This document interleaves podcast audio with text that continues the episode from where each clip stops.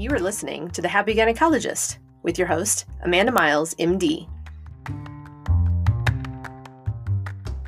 Hey, y'all, welcome back to the Happy Gynecologist podcast, episode number 159.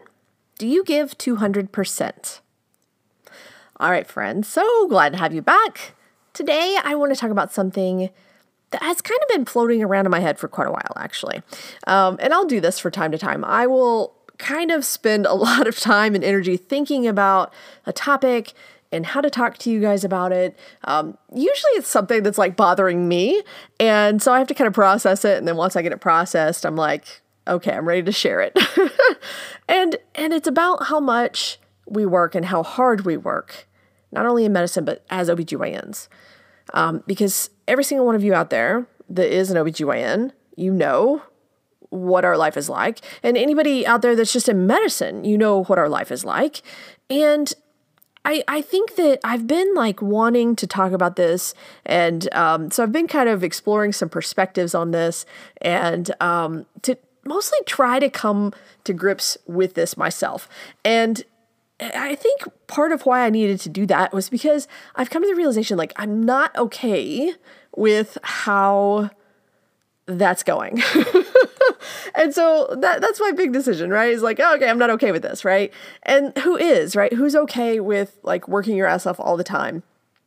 Um, and I think, you know, for for a lot of us out there, we really enjoy working actually. And so it's it's not always a bad thing. So I don't want you to think that I'm like railing against our job or medicine or helping others. Like I am very passionate for what I do. I enjoy working, um, and and sometimes I enjoy working so much that I will overwork because I do enjoy it. But a lot of times, whenever I find myself overworking, um, or I find myself really working and not recovering, um, or not allowing myself to rest, um, it kind of comes down to a lot of the belief systems that we as physicians or we as providers or we in medicine as a system have.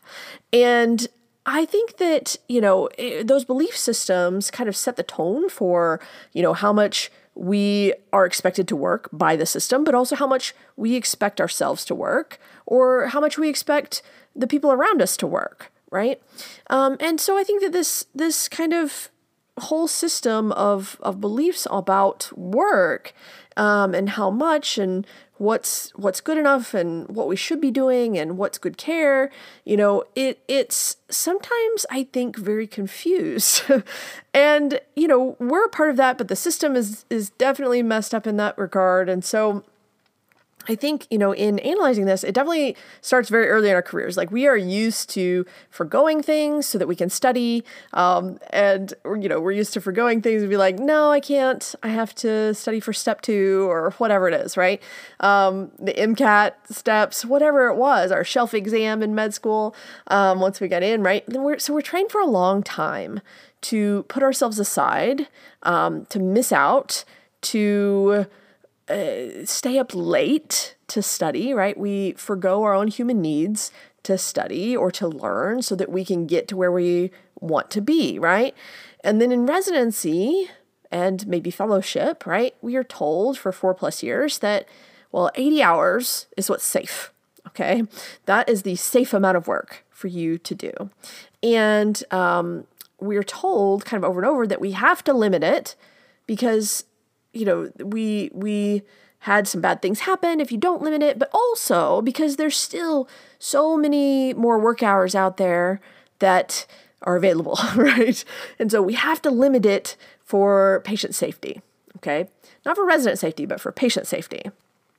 Um, and so uh, if you are if you are a current resident or maybe someone who went through residency and didn't have work hours, okay, um, I would invite you to go and do some research on the lawsuit that led to work hour restrictions, okay, um, because there was it, it, came from a lawsuit um, of from a family whose daughter um, there was a medication error and um, and the work hours were what were kind of blamed, okay?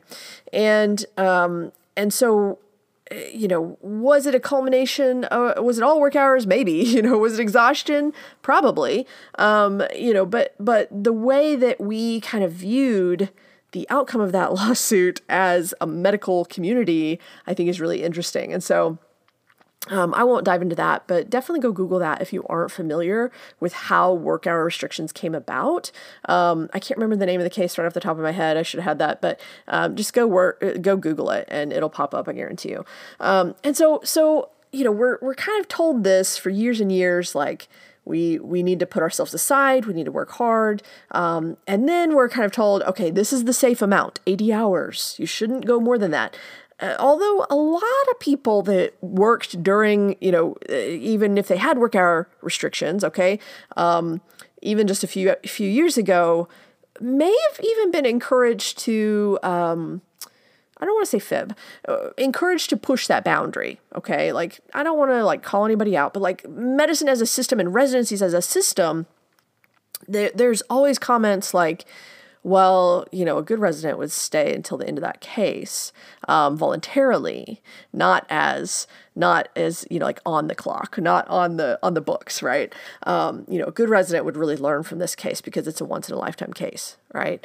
You know, stuff like that came up uh, more frequently than once in a lifetime whenever I, you know, it, just an observation, right? Um, and so whether that was for me, whether that was for friends and other programs that I heard about, right? Um, that wasn't that wasn't uncommon, right? And I don't know how it is right now. I guess I should probably pull residents out there right now, but I want you to just kind of think about that. Like, how many times do you hear little like suggestions that 80 hours isn't enough, right? And so I want you to just kind of pause right there and think about this just for a moment, okay? How would a quote unquote normal person think about an 80 hour work week? Okay, because 80 hours is technically two full time jobs, right? Technically, that's two full time jobs, right? But for us, that's just OBGYN normal, right? That's typical week, maybe a light week even for some people, right? And so think about that and how that's viewed and how the opinions of how many hours 80 is that's very skewed from one group to another of different people. And so you know we have a lot of beliefs surrounding um, that 80 hour work week or that number right? And you know whenever we graduate from residency a lot of people actually i think end up working more than that okay? It may not be a shift where you are running as hard as you were in residency, it's going to look different, right? It's more of a marathon shift, not a sprint. Um, you know, for 16 hours or whatever it is, right? It's it's you know, uh, 12 hour days, Monday through Thursday, and then being on call for the weekend, right? And so I want you to think about that. Like, if you are working 12 hour days Monday through Thursday, it is not hard to work 12 hour days. Um, like if you have a C-section in the morning and you're up at the hospital, you know, by 6:30 or 7, and then you do clinic until 5ish, right? And you go home and maybe you chart for just a little bit after dinner. That's a 12-hour day easy. Okay? That's a very typical day for most of us. And it, you know, I, I didn't even say that, you know, maybe you get called in for delivery later that night, right? Um, so let's say that you just do 12 hour days Monday through Thursday and then you're on call Friday, Saturday, Sunday. Well, that's 120 hours of work. That's three full time jobs, okay, for the quote unquote normal person. And so that's without me throwing any middle of the night deliveries during the week, which I know would also be very normal for many of you out there with smaller call groups or those of you that deliver your own patients, right? And a lot of you will say, yeah, but I don't work the whole 72 hours straight on a weekend, right? No, but your brain is working. You're not resting well because your brain is turned on, it's ready to go, it's in work mode, right? It's not the same as a weekend off where you can truly be at peace and rest and recover. And so if your brain's in work mode, guess what? You're working. Whether you're on the clock or not, you are working, my friend. Whether you think you're working or not, you are if your brain is in work mode, okay? And so that's that's you know, you are going to feel as exhausted as if you are working, okay? And so I think that it's interesting because we are routinely used to giving 200%, maybe 300%. That's just like the norm. It's totally normal, right? And that's just how medicine is, right? We that's what we're told, that's what we say. We worked hard to get here. right? We wouldn't be here if we didn't work like that. But then we get here and we are really, you know, conditioned essentially to think that this is normal and that we should be proud to work that much because we are helping so many people. And if we didn't have that kind of work ethic, we wouldn't have made it this far. And while all of those also feel very true, they also kind of support this narrative that that's how it should be and it shouldn't change and it's fine, right? And so I want you to kind of think of this differently, okay? And or at least question this. So I have a question for you like if you were let's say you were reading the Wall Street Journal and you're reading an article about airline pilots and you come across a, a statistic that says, "Oh, there's a shortage of airline pilots," which there is. And the airline system in the US is kind of a mess, which it is. And hmm, that feels very similar to medicine right now, right? so, okay, well, what if for pilots they start lifting the work hour restrictions that were pre- like previously set in place for pilots and crews? That way, there won't have to be this mass cancellation of flights, and everybody will still have a flight. Everyone will get um, where they need to be, right? Um, so everybody will get taken care of, right? So, what if it said that these work hour restrictions that are currently in place would be changed so that pilots could continue working even if they were tired or exhausted? Right? Even if that's like they were just, um, you know, on a, a, a long shift, like 24 hour shift or a 36 hour shift or 72 hour shift. It'd still be okay if they worked even if they were tired or exhausted, right? What if I also told you in that same article that 80% of aviation accidents are a result of human error? and a large proportion of those are due to pilot fatigue, right? Given all of that, how would you feel about getting on a plane if you knew that those statistics um, existed and that your pilot was allowed to work shifts like we do? Right? Would you want that for your pilot? Would you want that for yourself getting on a plane? I don't think I would.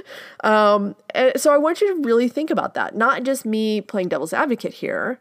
Like, what what would the public think if that's how it was, right? And so, you know, I want you to kind of think about that. How comfortable would you be getting on a plane if a pilot had just worked a 72 hour weekend and they don't have a post call day? so now they're flying your plane, right? And, you know, hey, maybe they got a nap here and there on their 72 hour weekend, right? That's what we say. I got a nap here and there. It wasn't so bad, right? It wasn't even that bad of a weekend. I've had worse. How comfortable would you feel, right? Instead of getting adequate rest and only working certain hours, that they did what most of us do whenever we are tired from call instead. Right? So what do, what are we doing whenever we're exhausted post call and we have to we have to do another delivery or see patients in the clinic or even operate, right? We have another coffee and we push through. That's what we're taught. We drink an extra bottle of water, we do some jumping jacks to get our blood moving, right? Maybe we take a 15 minute nap in the floor of our office before the C section so that we're nice and refreshed. I say refreshed, like with quotes, air quotes, refreshed. what would you think about pilots pushing through like we do? Like, like f that no i don't i don't you know i i sometimes wonder like what you know we are all thinking whenever we do this we think that we are you know above other people that we have magical abilities to push through we have magical abilities to um, be at, on our a game or at the top of our game whenever we're exhausted and we we think that and there's even studies out there that say that um, you know sleep deprivation doesn't worsen our outcomes. I I'm just gonna call bullshit. I don't know what the data is. If and if if one of you guys wrote that paper, I I'd love to have a conversation with you because there is something confounding that. Okay, I you know there are multiple studies out there that sleep deprivation and and you know and driving is like driving drunk, right? Over the legal limit. Um, if you take you know certain amount of hours of sleep deprivation. And it's not that many. I can't remember if it's just like a 24 hour shift or it's maybe less. Like if you just go on like four hours of sleep i can't remember what the number is. I may have even said it here before but um, it's like if you have less sleep than normal you're almost like legally driving drunk almost. So i, I call bullshit.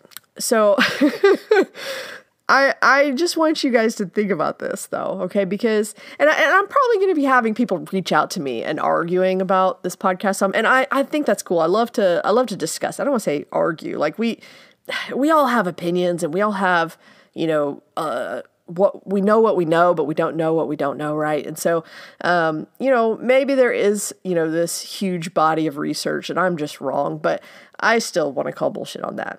I really do. And I anticipate that. Yeah, like there's people will will reach out, I'm sure, and say, "Yeah, but um, there's research out there that you know the work hour restrictions on residents it, it doesn't make a difference in outcomes and maybe it worsens things because there's more handoffs and all this stuff right and what i want you to also consider is that whenever we do research like this we're doing it within a closed system. We're doing it in a system that is set up to believe that working less is wrong. Okay. And that is like one of the core belief systems. And, you know, I know that a lot of us were taught that work hour restrictions made our education as physicians worse. Um, some of us out there were repeatedly told that it wasn't good for us um, that we would be worse doctors for even, and that we wouldn't have the skills that we needed. Um, there was, and I, maybe there still is, you know, talk about extending residency because of the work hour restrictions, because there's no way that we could be, you know, decent surgeons. Um, and so I, I think that we also need to consider if we are told that, or we tell our residents that, we tell our trainees this over and over and over, like you are not going to be good because you um, you are playing by the rules and you're working 80 hours. Well, guess what? That does to someone's confidence. guess what that does to their learning whenever you're told that the whole time? They're going to come out of their training thinking, well, there's no way I can be good enough because I had these work hours, right? And so so just kind of as a as a thought, right? And so, to, you know, and to all the arguments that I do get against decreasing um, work hours or that for, from people that are for longer hours for residents or trainees, I would ask you, you need to look at resident depression rates. You need to consider physician suicide rates um, and resident depression rates because it is um, it is not good it is not good out there, friends. And so I want you just to consider that perhaps there's a different way. Perhaps the way we've been taught wasn't actually designed in the name of good resident education or good patient care.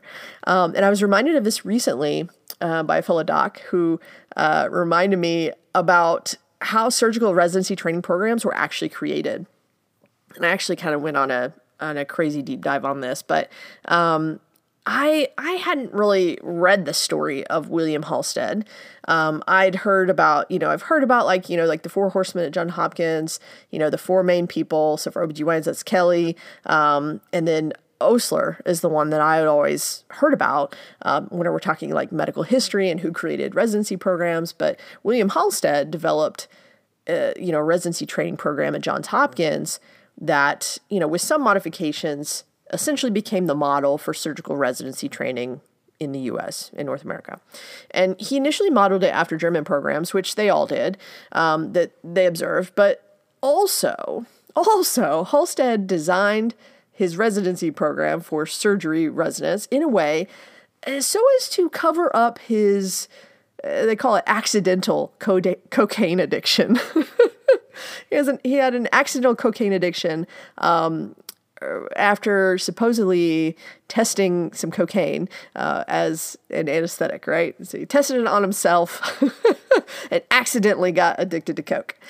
And he then designed a residency program to cover that up so that people wouldn't know. So he had all these people below him um, doing all kinds of work so that he would be seen in a positive light and all this stuff. But so I'll let you I'll let you go read about that. If you want to go, just Google William Halsted's addiction. And there's a nice uh, article that comes up. I think it's on the NIH website. And it, it just really makes you wonder like, if that's how it all started, why are we still doing this to ourselves? Why are we still, why are we still operating in a way um, that was designed by cocaine addicts? Because obviously, that's not great.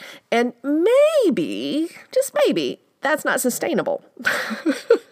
if we're not all high on Coke, it might not be sustainable or healthy, right?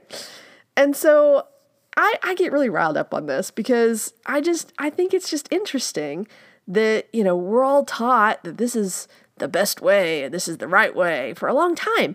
And then we kind of you kind of gain some awareness of like why that was created and how hard it is on us to give 200% or 300% all the time and so then you make some changes or you decide to make a change. The problem is when the whole belief system surrounding you and the whole medical system surrounding you is still locked in on thinking that's the norm, that's what we signed up for, right? Then it's hard to make a change because other people around you don't understand. Okay. And I see it time and again, like with docs I coach or people that reach out. Um, if someone like cuts back at work for various reasons, maybe it's even for health reasons, right? Um, this happened to me whenever I had to take um, some extended downtime for cervical insufficiency with the twins. Um, I was judged very harshly, and that's not that's not just like me like judging myself for not being a good worker and a good doctor. I definitely did a lot of that, but like words were said to me that told me I wasn't being a good doctor. Um, you know that that was explicitly stated in multiple ways. And that is not i'm not the only one. Um, that is happening every day out there. People will will tell me like yeah i had to cut back um, for my health. I had this health problem develop um, and i had to cut back. Um, I had to stop taking call, um, and they feel terribly judged. And they people will tell them like like they're not pulling their weight. Um, they're letting their whole team down. Um, I saw a post on on a Facebook group recently, like um, if someone had to stop taking call within a group, how would the you know how would other docs you know address that? And a lot of the answers were like that wouldn't be tolerated in my group, and I just I hate to see that answer because because that that is that is the system of medicine and and the beliefs that we've been taught okay? That's not us caring for our our teammate okay? Um, and so i think that you know whenever someone does make that decision to cut back or change your hours i want to offer you this like other people don't know about your life and they don't get to have an opinion on how you live your life or what's best for you. So, if you're doing what's best for you, no one else can determine that. Okay? No one else has an opinion on that. No one else can can have a say on that. So, maybe they're confused about what's going on, okay? And what I want you to know is that you can let them be confused about that. Okay, they don't have to understand what's best for you, um, and they can be confused. And and that's okay. Okay. It's not, it, it doesn't mean that you're a bad person for doing what's best for you. Okay. And for those out there that, that think that, that we have to give 200% every day, what I want you to know is that, well, some days we only have 15% in the tank to give, right? There's days like that. Some days our battery power is only at 15%.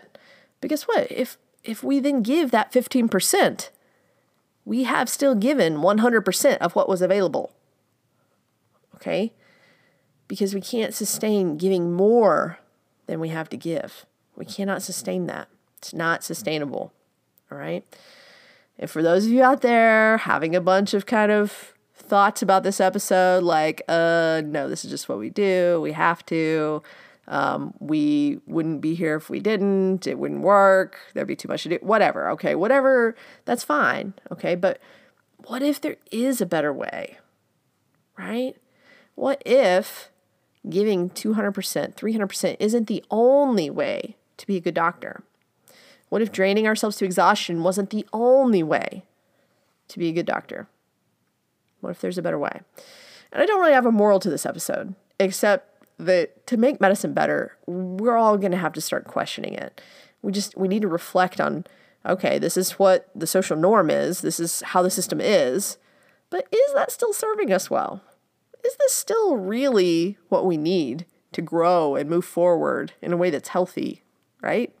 Do we still need the same system that was set up for cocaine addicts? right? You know, it, and so I, I think that that's true of any thought that you find yourself having, you know, questioning it. Is, is this thought still serving me well? Is it helping move, me move forward? Is it helping me grow? Is it helping me do those things in a healthy way? Right? So I'm going to leave you with that. But I'm also going to leave you with if if this episode hit home or you're someone that finds yourself having a lot of dread or anxiety or feeling like you're really giving 203% all the time, uh, you know, 200 or 300% all the time. Um, I want you I want you to go get my free calm call checklist. Okay. Go over to coach-miles.com forward slash checklist.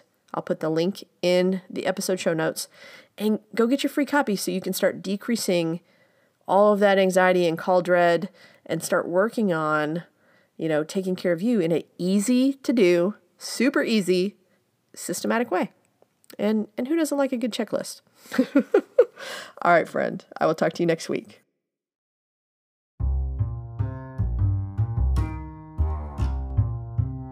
Thanks for tuning in. Remember, you can always get more free help from me by going to my website, www.coach-miles.com, and clicking on free resources.